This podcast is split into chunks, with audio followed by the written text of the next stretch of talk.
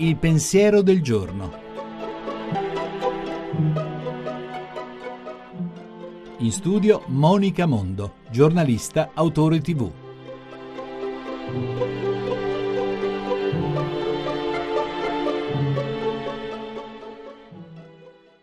Fin dal mattino ti invoco e sto in attesa, dice un salmo.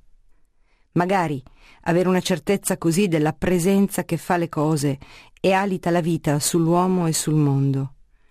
Una presenza, un tu da invocare prendendo ad ogni risveglio coscienza di sé. Io sono perché tu sei. Io sono perché tu mi fai.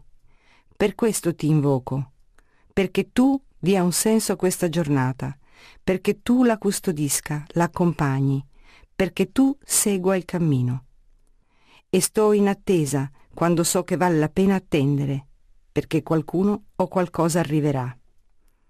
Niente è più triste del tempo in cui nulla si aspetta, si spera, mentre è fervido, commosso, esaltante il tempo che fa presagire un incontro, che si rivelerà come un incanto, con sapienza, cioè sapore, gusto per questo giorno donato.